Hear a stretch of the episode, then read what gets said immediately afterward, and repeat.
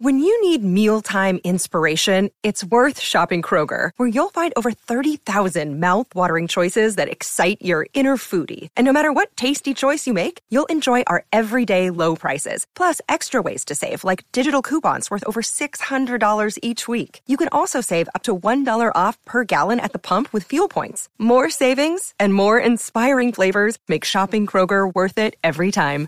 Kroger, fresh for everyone. Fuel restrictions apply. Another day is here, and you're ready for it. What to wear? Check. Breakfast, lunch, and dinner? Check. Planning for what's next and how to save for it? That's where Bank of America can help. For your financial to-dos, Bank of America has experts ready to help get you closer to your goals. Get started at one of our local financial centers or 24-7 in our mobile banking app. Find a location near you at bankofamerica.com slash talk to us. What would you like the power to do? Mobile banking requires downloading the app and is only available for select devices. Message and data rates may apply. Bank of America and a member FDIC.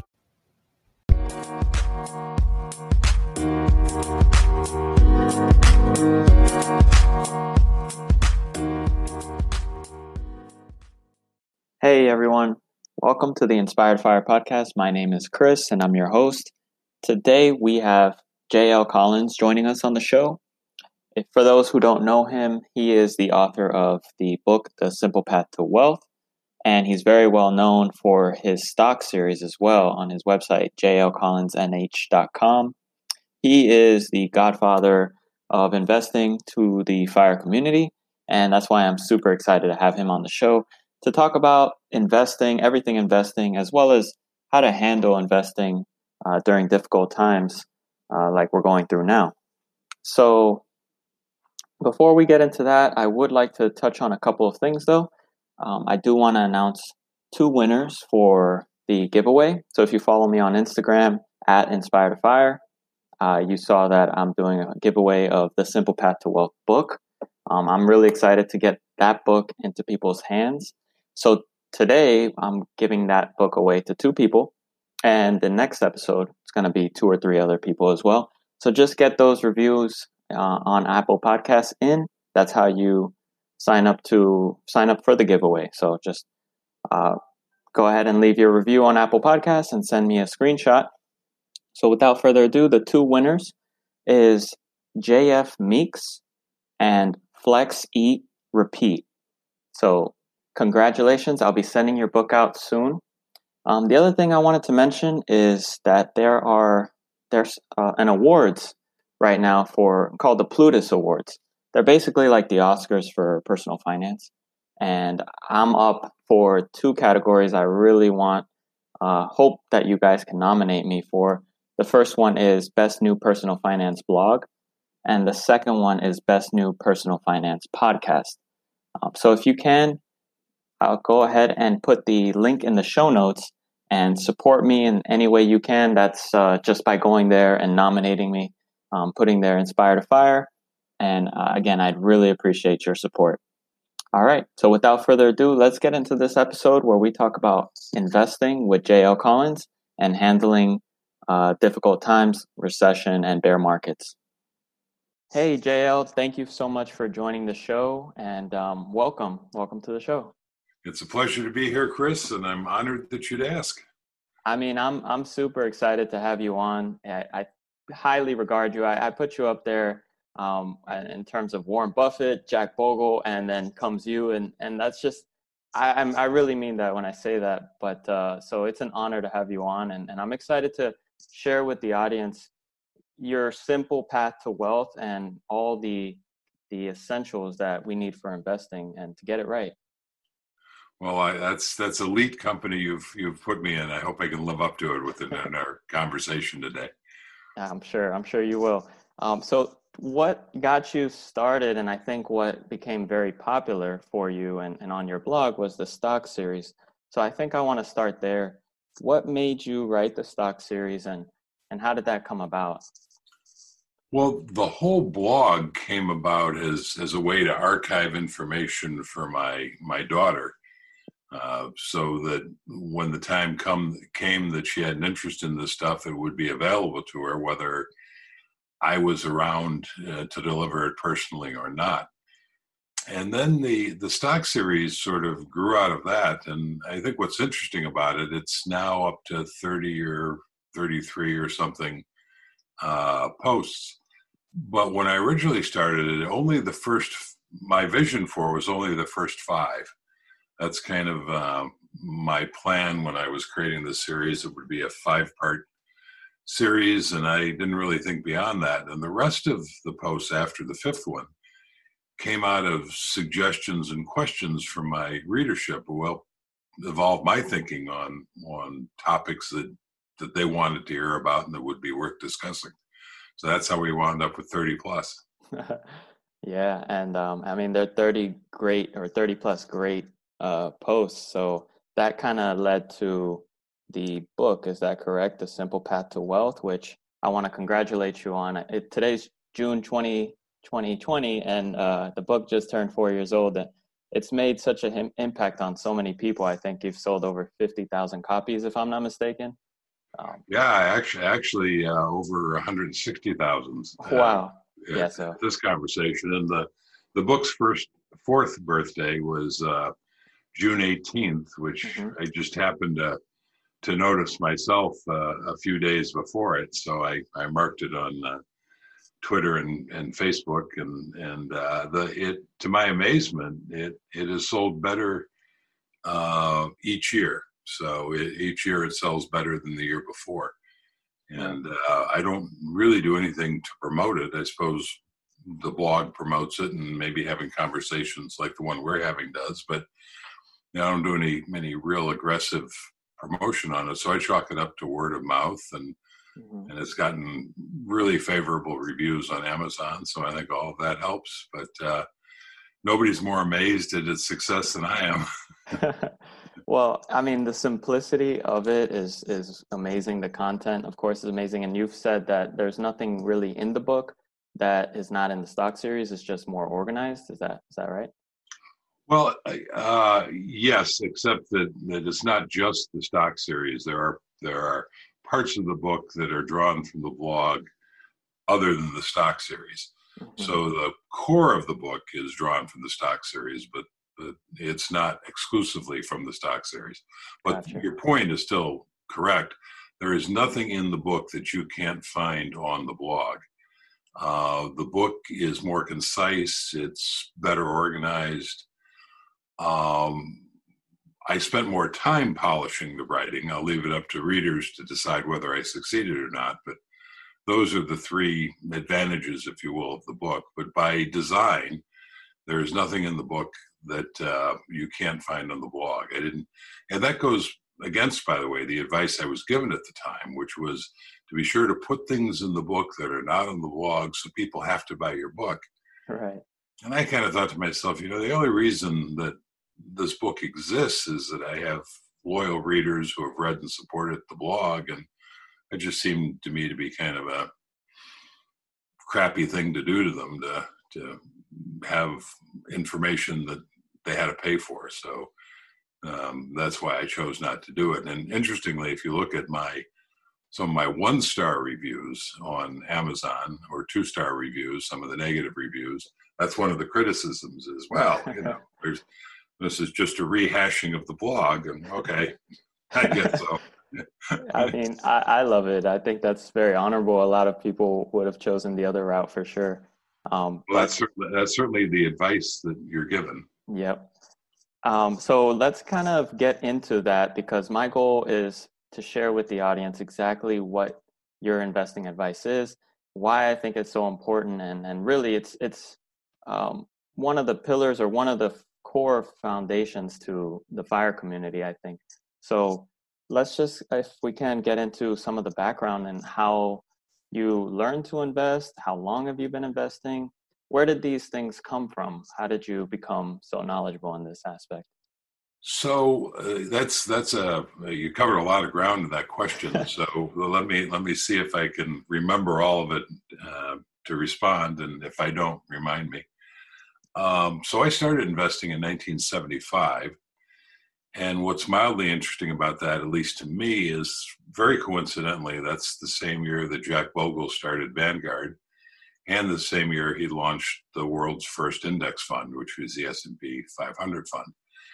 Um, so I'm self-taught in in investing. It's not it was not my subject of study at, at university, and and it's been an avocation uh, rather than a vocation for me, at least until these recent years with the blog. And uh, if I know anything about this stuff, it's because I have made every possible mistake you could make in investing.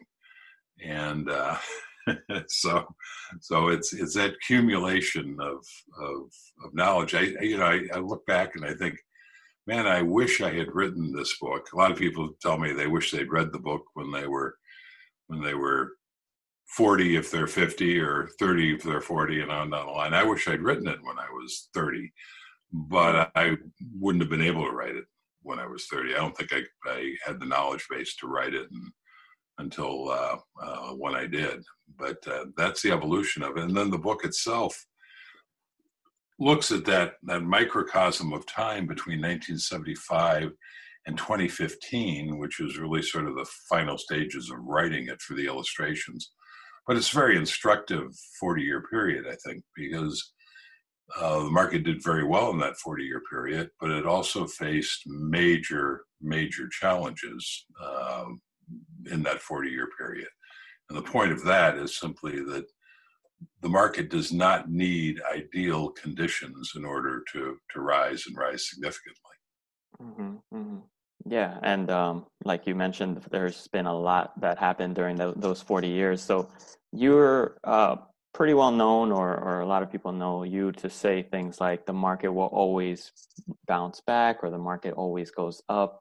And that could be viewed as pretty controversial at first if somebody tells you, hey, this is always going to go up. Um, but you know, can you explain a little bit about why you you know you say that that to, to your audience? Sure. So uh, that is that is one of the statements that that has gotten the most pushback that I've made, and because people delight in saying, "Well, you can't say that it will always that anything will always do something," blah blah blah. And I suppose that's true. So the big caveat in saying the market will always go up is the market will go, always go up as long as, and I'm talking about the U.S. market now as long as the United States of America is a capitalist country with a viable economic system uh, and that it exists as a country. So, if you don't believe that the United States itself has a future, then you're probably right to be cautious about my statement that the market is always going to go up. But if you do believe the United States has a future, then almost by definition, the market will recover from anything that that fate throws at it, mm-hmm. and that is the history of the market and and the United States. The United States has gone through some terrible things. We're going through one at the moment, uh, and the market always rebounds. The other thing that your listeners should understand is that when the market drops, this is a perfectly natural part of the process. The market is a volatile animal. So uh, when the market drops 10%, that's commonly called a correction, fairly common event. Drops 20%, that's called a bear, bear market, little rare event, but still common. When it drops 30 plus percent, that's a crash. Uh, not nearly as common, but certainly should never surprise anybody. Uh, it's you know I used to live in New Hampshire, and and the corollary I draw is that if you live in New Hampshire, you should never be surprised by blizzards in winter. It's just part of living in New Hampshire. Doesn't mean the blizzards can't be dangerous, and doesn't mean that they're pleasant, but they should never surprise you. And nobody assumes that a blizzard, even at the worst, is going to last forever, as we know mm-hmm. from experience. It doesn't. It's the same thing with stock market declines. And if you happen to live in Florida, you can use hurricanes instead of blizzards. I just so happen to live in Florida, so I will use that. so it's hurricanes for you and blizzards for my old friends in, in New Hampshire. and and yeah, and you touched on it. We are going through a, a difficult time uh, as far as the pandemic, and um, so I kind of wanted to see what your thoughts were on that because I didn't really, I wasn't invested in a lot of people on, in my audience weren't invested in 08 Um, mm-hmm. I hear that 08 was a difficult time, of course, and, and I saw it, but I wasn't invested, so I didn't feel that panic or that fear. Um, but going through this recent uh, market correction or crash, you I, I did get a sense of it, but I I felt unusually calm through the whole thing. So I'm not sure if that is uh, a true test of what a real bear market feels like or what 08 might have felt like, or could it get a lot scarier? So it could definitely get a lot scarier, and and we'll talk about I'll talk about 08 in a in a second because this one is currently playing out and might be one of the reasons that it hasn't felt quite as scary is that while it dropped very very sharply, it also rebounded for the most part very very sharply.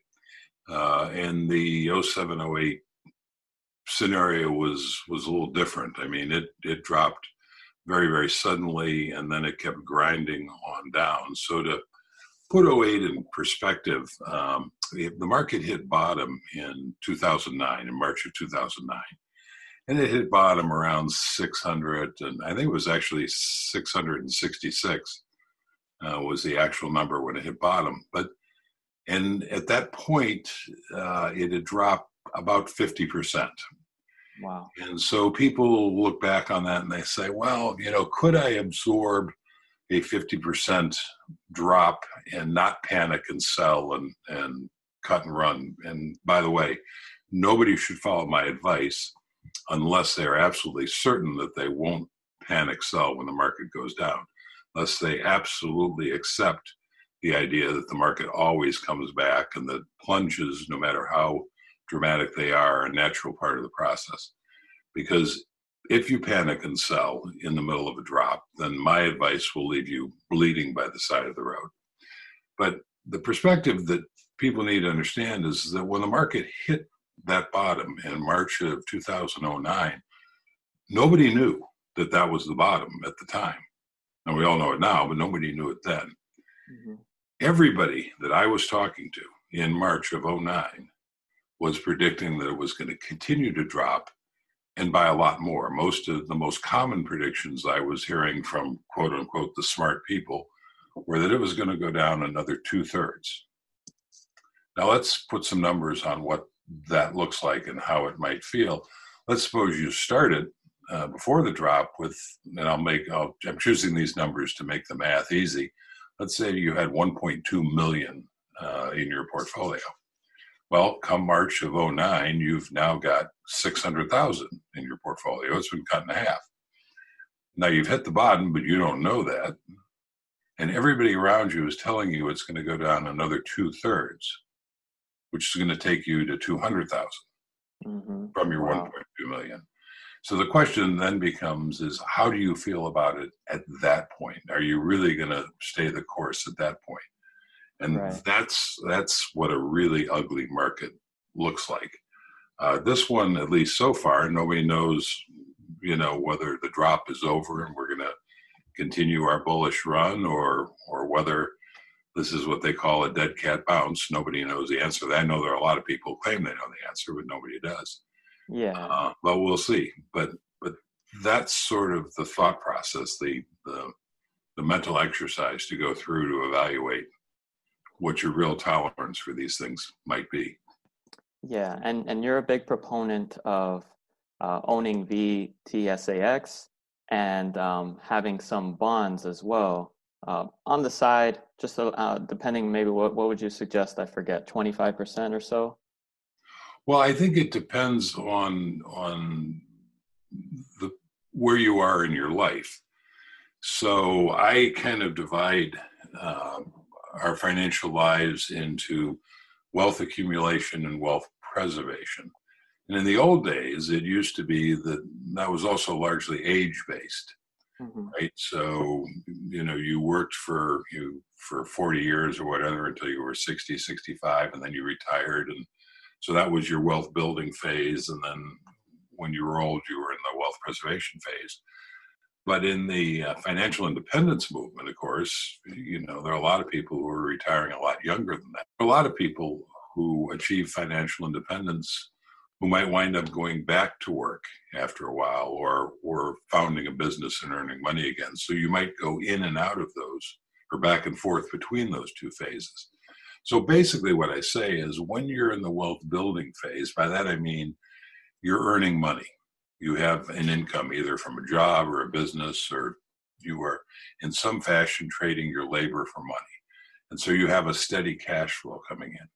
And in my world, you take a fairly significant amount of that cash flow and you set it aside. You live below your means to free up that capital to invest. Mm-hmm. And in that stage, I encourage, and this is the stage my daughter's in, by the way, I encourage her to be 100% in VTSAX, which is the total stock market index fund that Vanguard puts out, uh, low cost, owns virtually every publicly traded company in the United States. What that ongoing cash flow from your work provides is a smoothing uh, effect on the volatility of the market. For instance, in I think it was April when she made her monthly contribution to her VTSAX account, I noticed that it bought 19% more shares than the one the month before because, of course, the market had plunged. Mm-hmm. That's another key point, by the way. When you're young and you're building your wealth, a market drop like the one we've had this spring is an absolute gift because you as long as you stay the course and keep investing, you are now buying those shares at a lower price. So that effect of having that money going in every month smooths out the volatility of the market.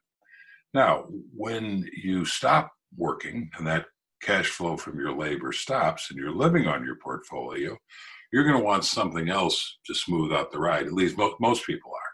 Some people are going to say, well, you know, I don't care about that. And the research indicates that 100% stocks long term gives the best performance. So I'm just going to stay that route. Mm-hmm. Nothing wrong with that as long as you understand you've you picked a volatile road. But most people want to smooth it out a little bit, and that's the role bonds then provide. So if you add bonds to the portfolio, then you you have a counterbalance to your stocks. You also have a supply of, of capital to invest when your stock part of your portfolio drops. And you'll do that by bringing your allocation back into line. Now, as to the question as to what percentage ought to be in bonds, that really depends on how much you value performance of your portfolio over time against how much you value reducing the volatility mm-hmm. and maybe sleeping better at night. yeah. So, you know, anytime you add bonds, you reduce volatility, but long term, you also reduce performance. Anytime you add stocks, you increase performance long term, but you also increase volatility. And it's a very individual choice as to, to which of those things is more important. And that will determine your asset allocation between stocks and bonds. The one caveat I'd put on that is that if you let your stock allocation drop below 50%, the 4% rule begins to not work anymore. And we can talk about the 4% rule later if you'd like. Yeah, definitely. I'd like to get into that. Um, but while we're on the topic of uh, VTSAX and, and smoothing out the ride, et cetera, I think it's important, like you mentioned, it, it is personal. So you do have to see what your risk tolerance is. At least for me, from a personal uh, point of view or, or, my my opinion or what I've gone through is uh, I, I owned a stock called AMD when I first started, and um, you know I thought that that stock was going to go just keep going higher and higher. Um, and then one day it dropped by 25% in a single day and um, luckily, I didn't have too much money in it, but that's when I realized that I can't stomach stuff like that. And for a single stock, there's too many thoughts that go into my mind, which is um, that company, that one single company, is gonna could go to zero, and I could lose it all. Um, but so one thing that gave me comfort with VTSAX and just a stock market uh, index fund is that not one single, if one single company or two goes to zero, the index as a whole still survives and you call it self cleansing. Um, so I thought that that was very powerful because it gives someone confidence to see a dip or a correction and not feel that it's going to zero. because you know that all the companies within the index is not going to go to zero. I mean, that would be apocalyptic. Is that is does that is that what you might gather from the VTSAX? Like, do you think that that would help individual uh, investors do it on their own? I think you're absolutely right, Chris, and I think that's very well well said. Uh, I take great pride in that term self cleansing, by the way, which I created. So let me elaborate on that a little bit because I, I, don't think I can add anything more to to to what you said so well. But by self cleansing, what I mean is the index, as you point out, uh, holds a lot more than one company. As I mentioned a moment ago, it holds every publicly traded, or virtually every publicly traded company in the United States. That's around 3,600 companies. Now, some of them, uh, by definition, because our capitalist business system is a dynamic system, some of them are going to fall by the wayside. They're not going to succeed. They're not going to work. Um, they might succeed for years and then and then fall by the wayside, which you know we've seen as the economy changes. Uh, and those ultimately, they won't even go to zero for our purposes because they'll fall off the index before they get there but they could drop dramatically. And of course, I suppose in one sense it's a bad thing, it's healthy for the economy. But the other side of that is there are companies that will do spectacularly well.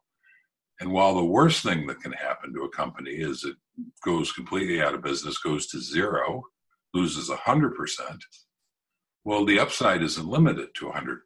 So, in a sense, you have a positively rigged system. The worst that can happen to some of the companies you own in the index is they'll lose 100%.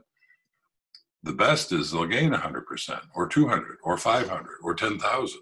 So there's literally no upside. And it's that constant self cleansing of the index that gives me the confidence to say the market will always go up, even though it'll have dramatic drops periodically, which, as we discussed, are perfectly natural. Mm-hmm. The market, as long as there is a United States with a viable economy, the market will always recover from those things and always go up.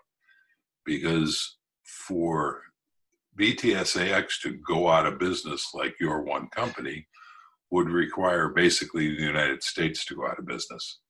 And as we said at the beginning of the conversation, if you believe that's going to happen, and there are people who believe that, then you shouldn't be investing in the stock market and you shouldn't be following me or my simple path to wealth. You should probably be stocking canned goods and ammunition.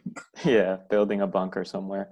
Yeah. Um, yeah, I think uh, I think we it's important to try to um, decide how you're going to invest based off of the odds.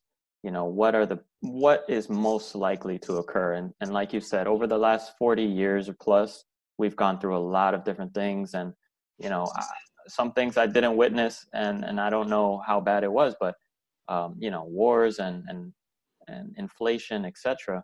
So if we've gotten through that and the market has only roared higher, um, just by a percentages, I'd rather be on the side that I'm, um, you know, the United States and capitalism will survive.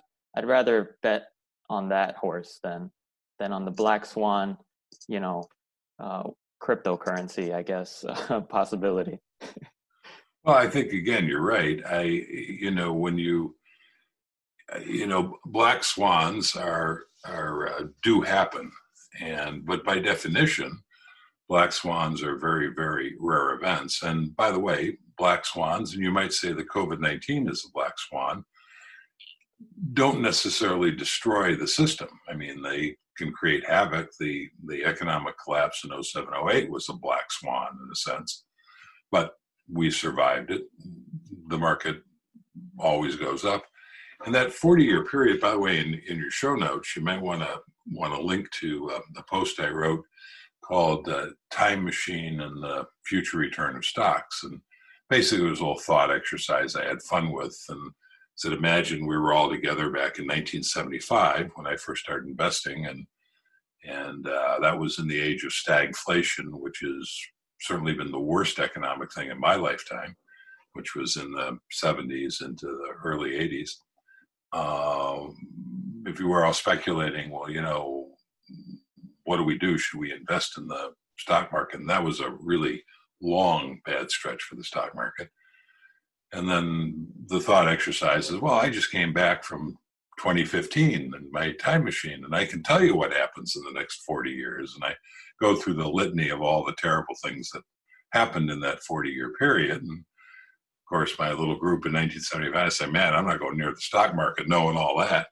Well, the stock market posted almost 12% annual gains on average during that horrible 40 year period. And if you go back even further, you know, I just picked that 40 year period because that's when I started investing. But, you know, the stock market has survived world wars and Great Depression and survived the Civil War for that matter. Uh, so, you know, there are a lot of horrible things that, that the market has survived. Certainly impacted the market at the time, but as I say, and I think it's part two of my stock series, the stock market always goes up.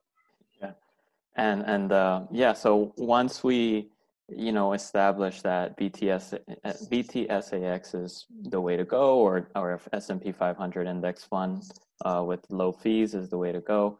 I mean, the ideal scenario would be to just invest regularly, make it automatic if possible, and just never to look at it, never touch it, and in 20 to 30 years, then you can take a peek and then be very, very happy with your results. Um, so that that's the ideal.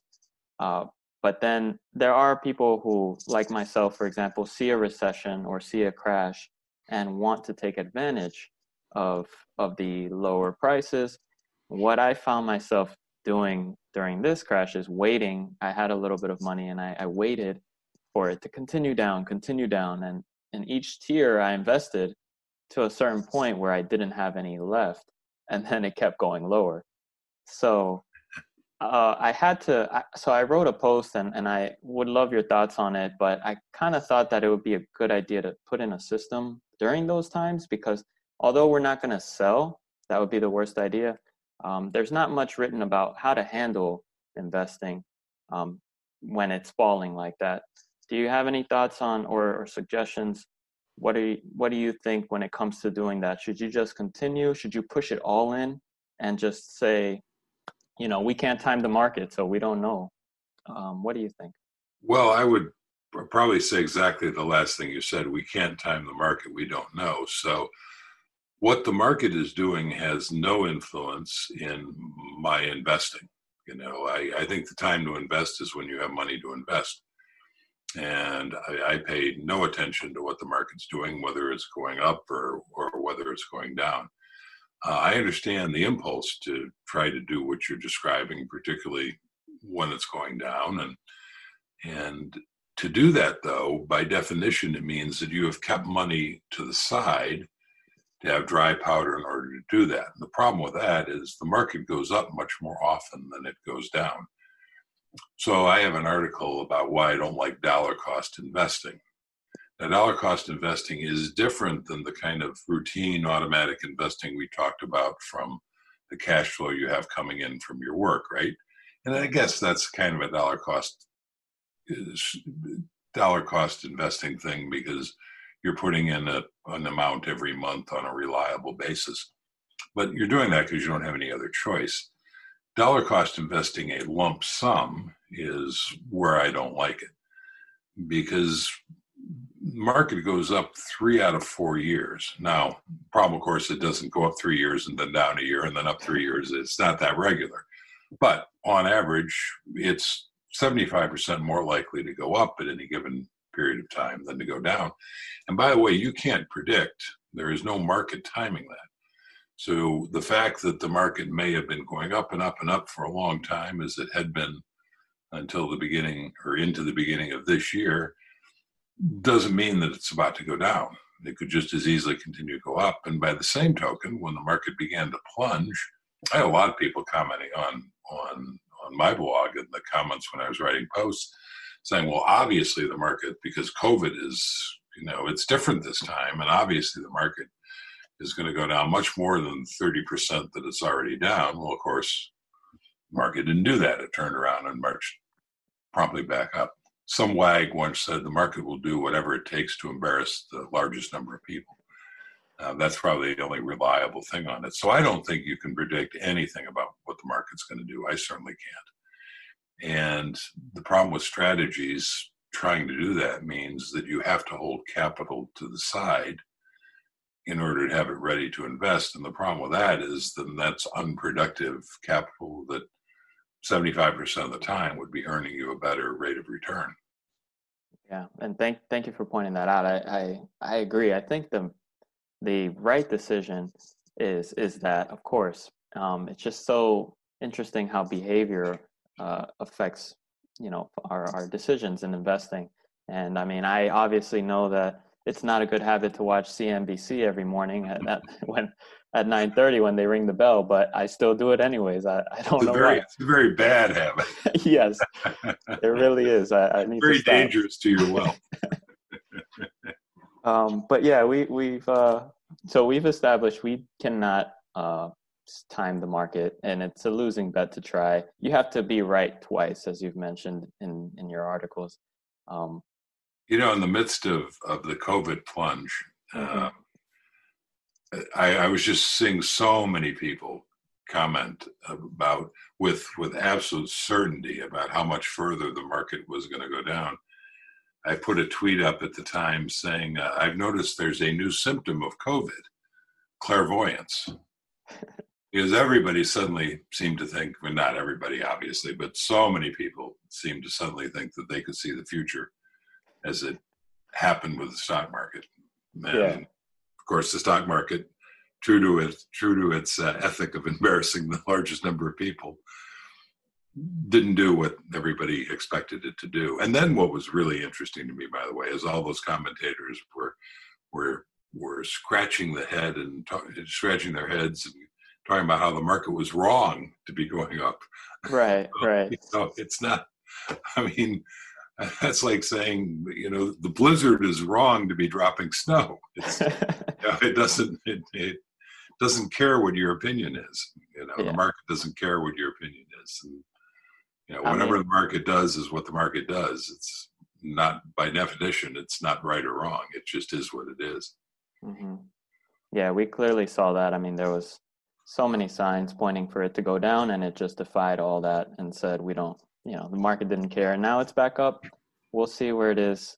We all think it might go up or down, and and it'll do the opposite. So, I, I think what's important too is um, to build these type of uh, obstacles to, you know, because it's human nature. I think you've mentioned before. We're kind of designed to not do the right thing when the market is going up or when it's going down we kind of our natural instincts are to do the wrong thing. So having these barriers in place is important.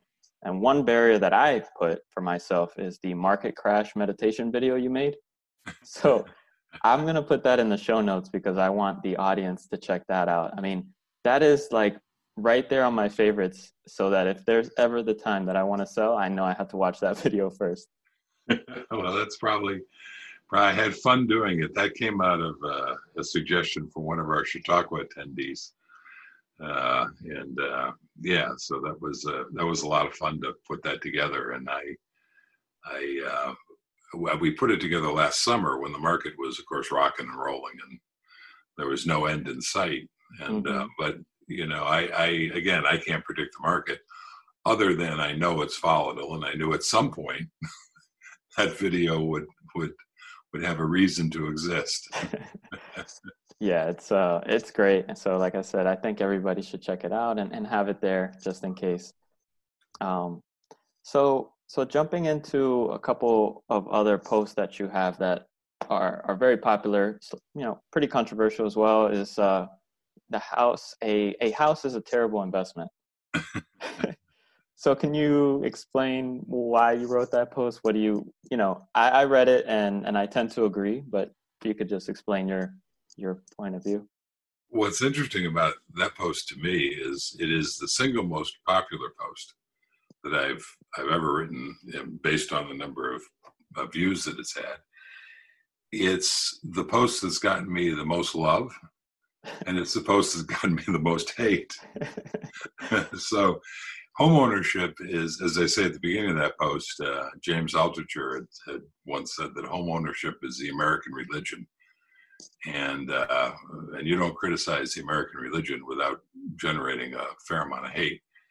Uh, what's interesting to me is I, I kind of did that post a little bit tongue in cheek. It was one of the easiest posts in terms of time and effort that I've ever written. I mean, it was just kind of this is a little bit fun. It came out of a conversation I'd had at a at some uh, event I'd gone to with a woman who was encouraging her young son uh, to buy a house, you know, and he had no, you know, he wasn't married, didn't have kids, he, you know, young single guy that, I don't know, I just seemed to me there's no particular reason to own a, own a house at that stage of your life. And uh, uh so I just went through the litany of, of again, tongue in cheek of, of what the worst possible investment if we were to sit down and and think about what's what are the characteristics of the worst possible investment and then you list them and of course they're all characteristics of buying a house and we'll let people read the post and decide for themselves.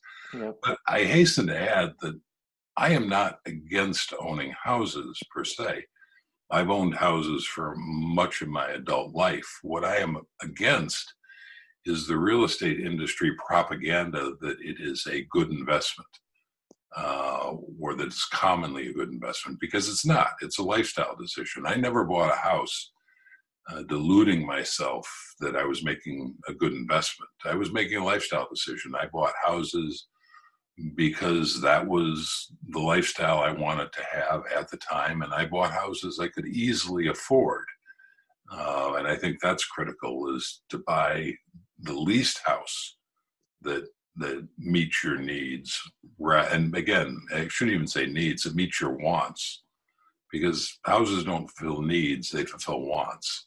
And that's great if you can afford it and buy it from a position of what i call a position of power which means that it takes up the least amount of your resources to buy the house that you need. So i've always bought less house than i could afford uh, and it's always been because it served the lifestyle I wanted at the time and I could easily afford it.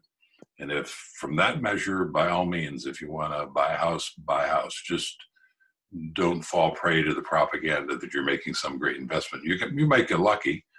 Uh, you know, there are times when certain neighborhoods and certain parts of the country, the housing market explodes, and of course, you hear all those stories from people who have benefited from that. But then, you know, there's stories like Detroit, where everything collapses totally, and you know, buying a house means you lose everything. So, and you tend not to hear those stories so much. People don't brag about that the cocktail parties. Yeah, yeah. So it's a it's a caution. It's not anti-house so much as a cautionary tale. Yeah, and I think I think that's great advice for for anyone because I mean I maybe I need to stop watching TV, but I love HGTV, and I see too many uh, young couples getting into a, um, a, larger house than they should. Um, but uh, but you know, you're brought up to believe that renting is. Uh, I was told uh, at a young age, renting is throwing my money away, or you know, uh, it's giving money to the landlord when you could be, you know, paying off the house yourself.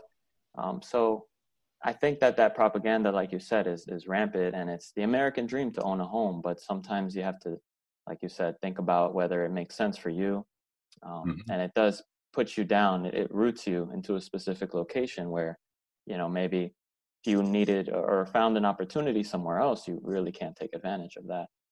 Right. Well, when you buy a house, you give up a lot of flexibility that you have when you're when you're renting, but I think you know one of the most common pushbacks that I get, and people if they if they go to that post that we're describing, they read it, and there there's a there are probably more comments on that post than anything else I've ever written, and you know you hear the both pro and con, and uh, and the people uh, arguing uh, in favor of houses.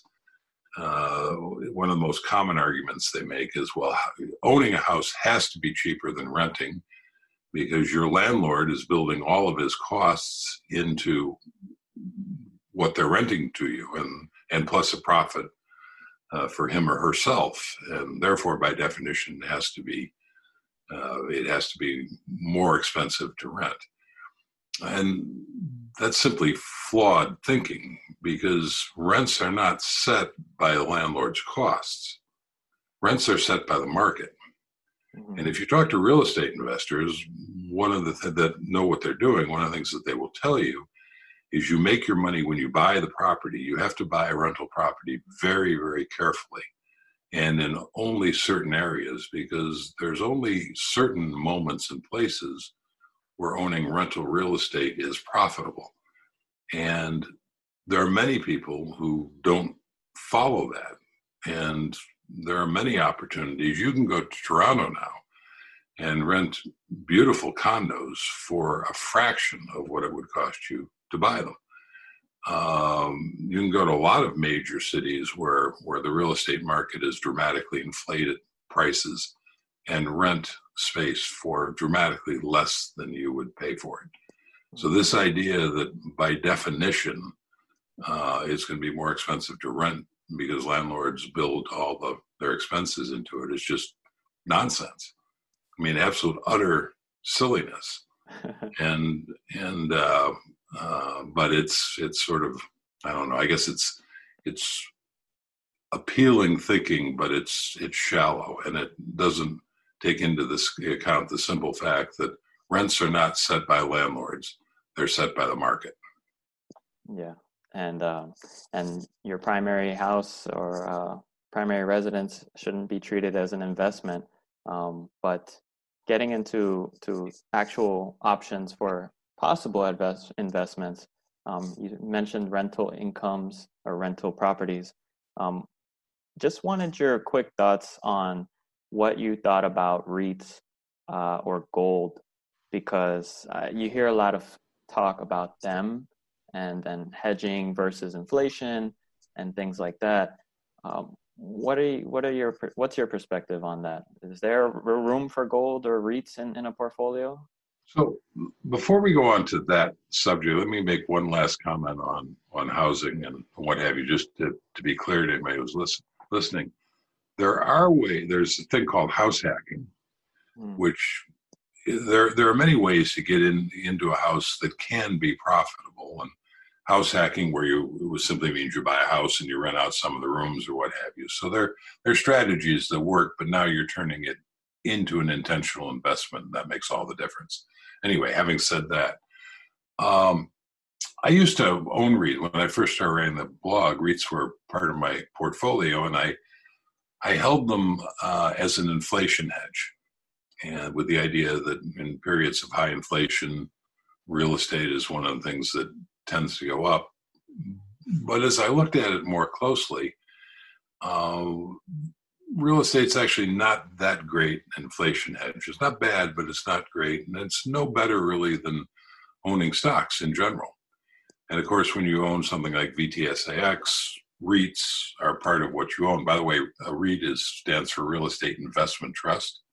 So it's simply a a um, it's like a little mini mutual fund that invests in some kind of real estate. It might be residential real estate, might be commercial, might be a combination of those things. And anyway, it allows you to own real estate without the headaches of having to manage it yourself.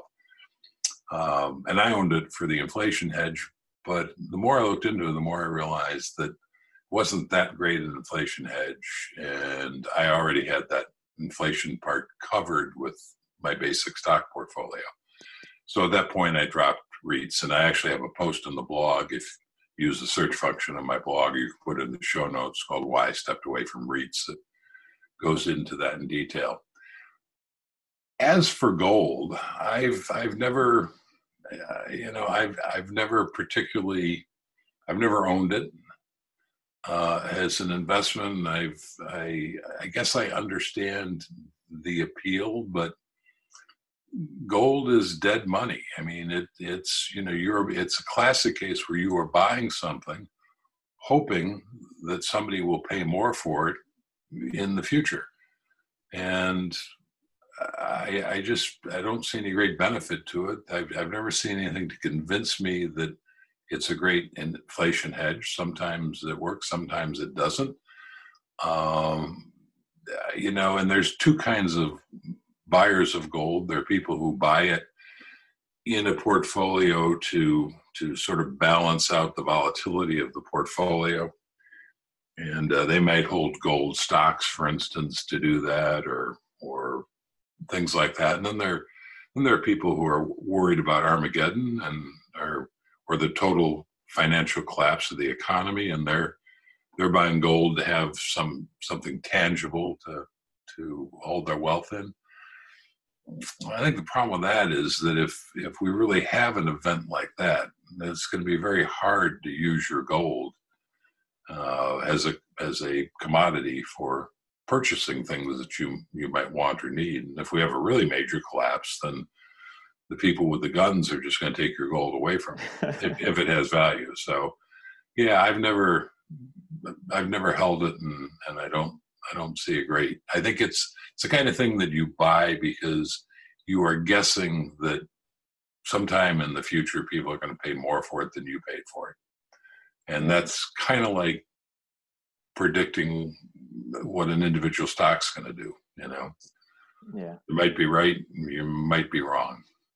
So um, yeah, I definitely I wanted to propose it because I've heard it uh, thrown out there a lot, and I kind of wanted your thoughts and kind of almost to debunk it. I I'm not a believer in gold myself.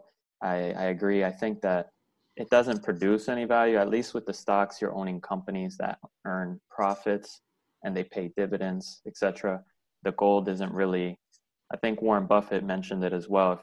He'd rather own a farm than gold, um, because farm can actually produce something, but the gold just sits there.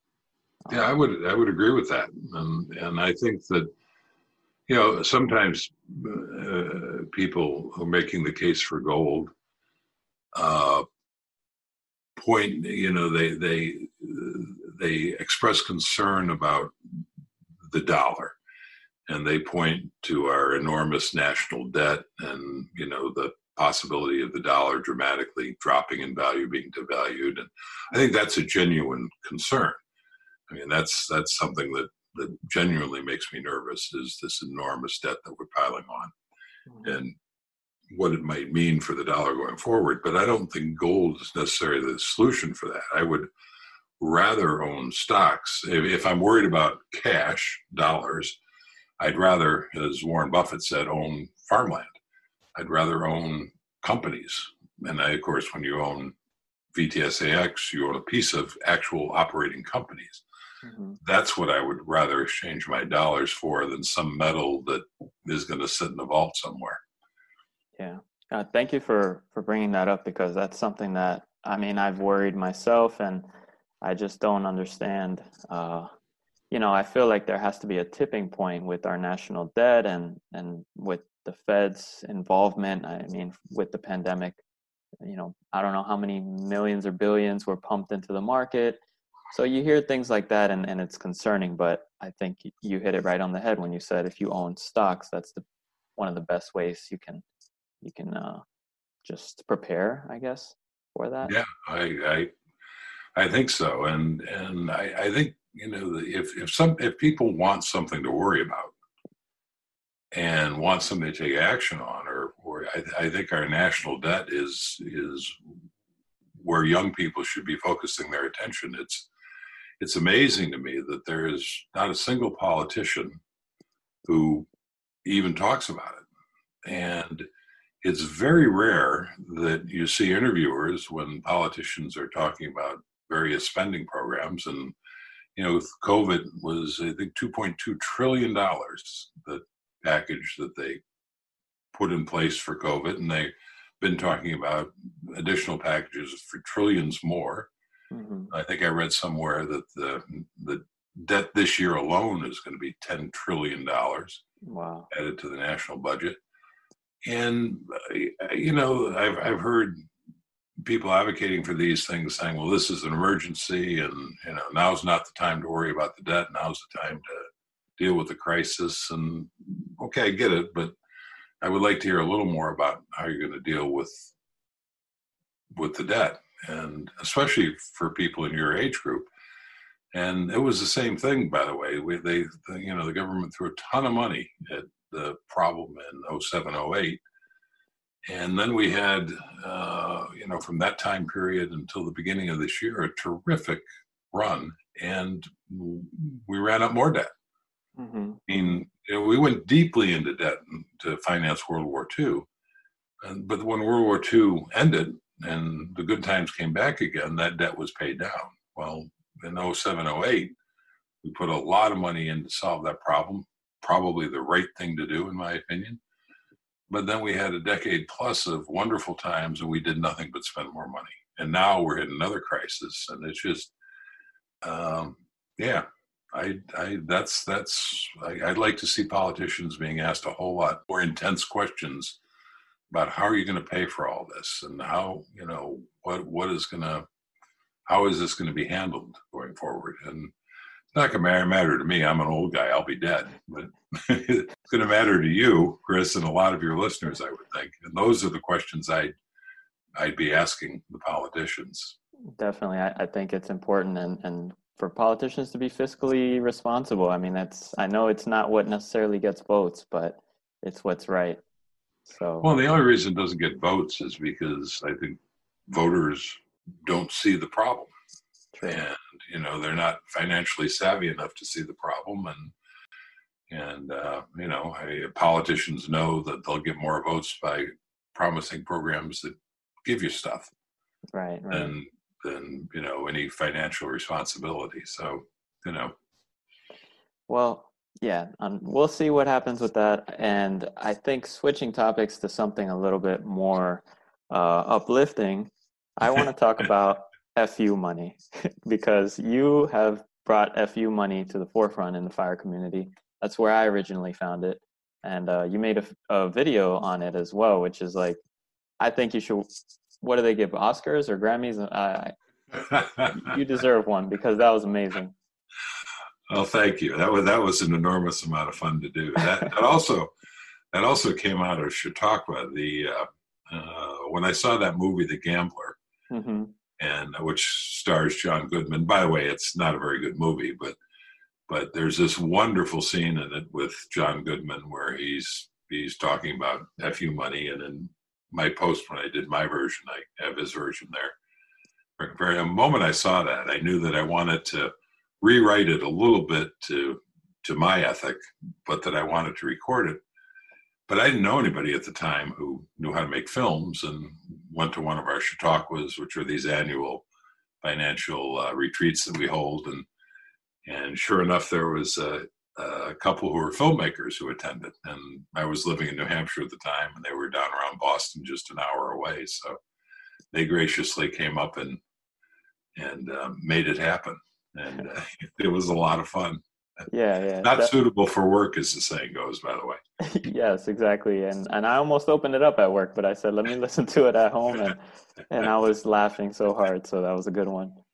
Um and and you brought up chautauqua. What's uh can you give the listeners and, and the fire community an update or what's going on with that this year? Or if there's yeah so maybe i i i'd real briefly tell your listeners what it is because it's yep. very possible there are people out there who are wondering what's this Chautauqua keeps referring to. Yep. So uh, Chautauqua is, a, is an event I created back in 2012. We held the first one in 2013. We've done it every year since until this year. We've we've had a we've had a put it on hiatus for because of COVID for this year. But basically, uh, uh, we go to some. My concept behind it was to go to a cool place, uh, hang out with cool people, and talk about cool stuff. And, sounds cool. and that sounds cool. And that's and by the way, all three of those things are my def by my definition of what a cool place is, who cool people are, and what cool stuff is. It's a very selfish kind of thing. but fortunately for me, I, I was talking to my partners, uh, Al and Katie, who help run it, and they were telling me that we now have 4,000 people on our mailing list for this. Wow. And what's interesting about that is one of the parts of the magic of talk was we limit the attendees to 30 people at any one event. And we only do two or three of them a year when we're doing them. So, you know, less than 100 people a year get to go on these. Um, and it's just first come, first serve. But mm-hmm. yeah, we go to some cool place. We are currently scouting Croatia for next year. Nice. And, uh, yeah, if we can find the right venue, the right cool place, then Mm-hmm. we'll go there. And uh, by definition, Chautauqua seems to attract cool people. And uh, it attracts, and I've written a lot about Chautauqua over the years, and you know you can find that on my blog. There's a little, there's a little subject thing on the right hand column, and Chautauqua was one of them. But one of the cool things about it is you could not ask for a more diverse group of people uh, based on any kind of of diversity measure you want to look at. I mean, certainly by gender, we have men and women, by sexual orientation, by race, by religion, by age, by wealth. We've had some extraordinarily wealthy people. We've had some people who are just at the beginning of the journey, and but they all come together and get along famously because they all have this this FI thing in common. Uh, whether they've achieved it or they're just beginning or they're somewhere on the journey, and it's a it's a really cool thing uh, to see, and it, it attracts really really interesting people. And uh, so um, uh, Kristy and Bryce, who are another part of the team and, and speakers at it every year, uh, they write Millennial Revolution, and they're nomad they're nomads, and their life now because they've been part of this for I don't know they came on board I think in 2017 maybe. Uh, you know so their their life revolves around visiting Chautauquans that they've they've met and helped as they travel around the world. So yeah it's it's a really it's a really cool thing. And everybody who's ever attended has told me that it's either one of the best weeks of their life or the single best week of their life which is mm-hmm. very gratifying. And the coolest thing about it is, from what they tell me, is is they get for the, maybe the first time to meet and hang out with people who get it. They don't have to explain themselves. Yeah. You know, and most of us on this FI journey are it's not supported by the people in our day-to-day lives and who don't really understand it and don't appreciate it. So there's something very gratifying to come to a place where everybody already gets it. Conversation just starts immediately at a different level. Yeah, that's uh, definitely on my list. I wanna, I wanna definitely make it out one of these years. Hopefully next year.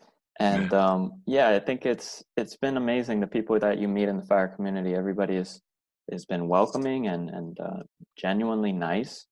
Um, so that's one thing that I love about our community. Aside from all the amazing personal finance tips and you know life changing advice that you get, it's yeah, uh, it, it crosses barriers that that you know we don't typically cross in our day-to-day life, whether they're their age or race or mhm. gender. I mean, it's just it, you know the FI community in general is an amazing community in that regard, and Chautauqua is yeah. You know, I, I'm fond of saying the only group of people who don't come to Chautauqua are bigots.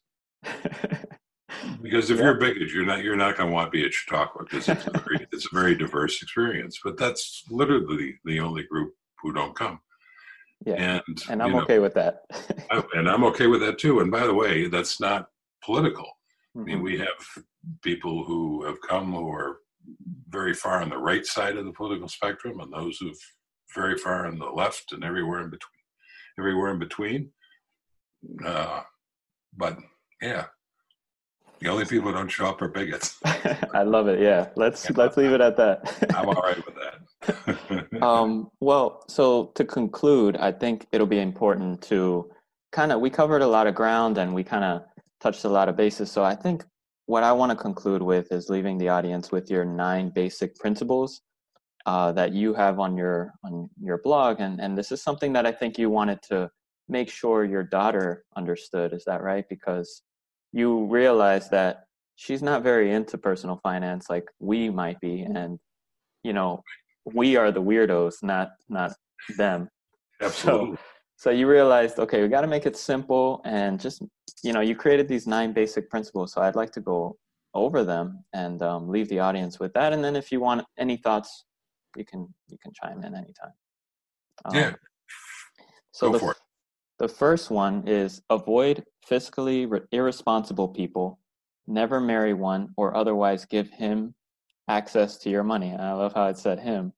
Uh, oh, it says you're writing for your daughter. right, right. I mean, yeah. So I, it's important to remember that all everything I write is aimed at, at my daughter, mm-hmm. and I've I'm fond of saying I've only ever tried to convince one person of this, and that's my daughter. And the fact that other people have found it useful and helpful and life changing is very gratifying. Uh, but by the same token, when people come along and want to argue with me about it, I you know I don't care. if, if if what I say doesn't resonate with you, I, that's fine. Don't do it. Right, right. You know, go go do whatever does resonate with you. I'm not the least bit interested in trying to persuade anybody of anything other than my daughter. And by the way, job done. Oh, she is nice. she is solidly on the path. She's still not not uh, as interested in this stuff as we are, but you know she knows what she needs to know to make it work for her, and that's what the simple path is all about. If you get a few simple things right, then you don't have to spend all your time worrying about money and yeah. thinking about money. I like thinking about money, and you like thinking about it. Maybe a lot of our listeners do. But to be successful, you just have to get a few things right. Perfect. Yep. Uh, the second one here is avoid money managers. It's your money, and no one will care for it better than you. The third principle here is simple avoid debt. The fourth principle here is save a portion of every dollar you get. So paying yourself first. Uh, the fifth principle, which I love, is the greater the percentage of your income you save and invest, the sooner you'll have FU money. Try 50% with no debt. This is perfectly doable. Six is put your money in the Vanguard Total Stock Market Index Fund or VTSAX. This is the fund you already own. You're talking to your daughter, so just keep adding to it. Seven, realize the market and the value of your shares will sometimes dramatically drop. People all around you will panic. They'll scream, sell, sell, sell. Just ignore this. Even better, buy more. Number eight, when you can live off the dividends of VTSAX that VTSAX provides, you are financially free. And number nine, the less you need, the freer you are. So those are the nine basic principles. And I think that just like your daughter, uh, you know, living based off of that, I think the audience can totally, I mean, that's all you really need, I think. Yeah, and in many ways, the the blog and the book is just an elaboration of those those concepts. Mm-hmm. And not surprisingly, you know, I've there are several of them that I've gotten pushback on you know, because this is a path that that just doesn't resonate with the average the average person. So you know, you say save fifty percent of your income to the average person who doesn't have any context for this, and their head explodes. Right, right. You know? Yeah. So all right. You say it to the average FI person, and they say fifty percent. I'm shooting for eighty percent. You know, Overachievers, so. of course. exactly. Um, all right. Well, JL, thank you so much for joining. I want to end with just a question. If there's anything that you have coming up or you'd like to share with the audience, anything new or interesting, by all means, uh, I'd love to hear it.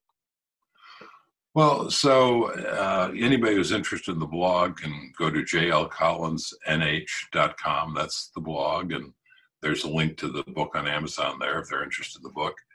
Um, the only thing that occurs to me is I was I was just, and this is the first time I've I've mentioned this in public. It's literally a conversation I just had a couple of days ago uh, with Alan and Katie, my Chautauqua partners. As we talked about a moment ago, we're not doing Chautauqua this year because of COVID but they had suggested maybe we do some mini kind of Chautauqua online for the 4,000 people who who have are on the mailing list. And even if we're doing Chautauqua, because so few we have so few available slots, most of those 4,000 would never be able to come. So if any of your readers or your listeners rather are interested in getting a taste of Chautauqua, uh, sign up on the mailing list and we might well be doing. I don't can't promise it because it's still just a thought at the moment. But sometime this year we might be doing something virtual that All won't right. be the same, but it'll be a taste. Yep. No, I highly encourage it. Like a lot of things in this world nowadays, it's going virtual, which is exciting. Yeah. And uh, and I'll be signing up, so I hope everybody else does too. Well, good. Well, don't sign up unless you unless it really appeals to you. But if it does, Well, JL, thank you so much for joining the show once again. It's a pleasure, and um, I hope the audience got just as much value from this show than, than as as I did. So thank you again. well, I, I appreciate the invitation, and it's been a lot of fun chatting with you. And and like you, I, I hope your listeners enjoy it as well. All right. Take care, JL. Uh, so I hope this episode was as useful to you as it was for me. If you would like to help the show, here's how you can do it. First, subscribe and leave a review on any platform where you listen to the show. This will also enter you into our giveaway where I announce a winner each episode. Second, share this podcast with a friend. Lastly, you can help me continue to bring you amazing content by becoming a supporter of the show. There'll be a link in the show notes below. That link takes you to anchor.fm forward slash inspire to fire forward slash support, and even a small contribution helps. As a thank you, I will send you all my fire resources and give you a shout out on the next episode. Until next time, thank you for listening and have a great day.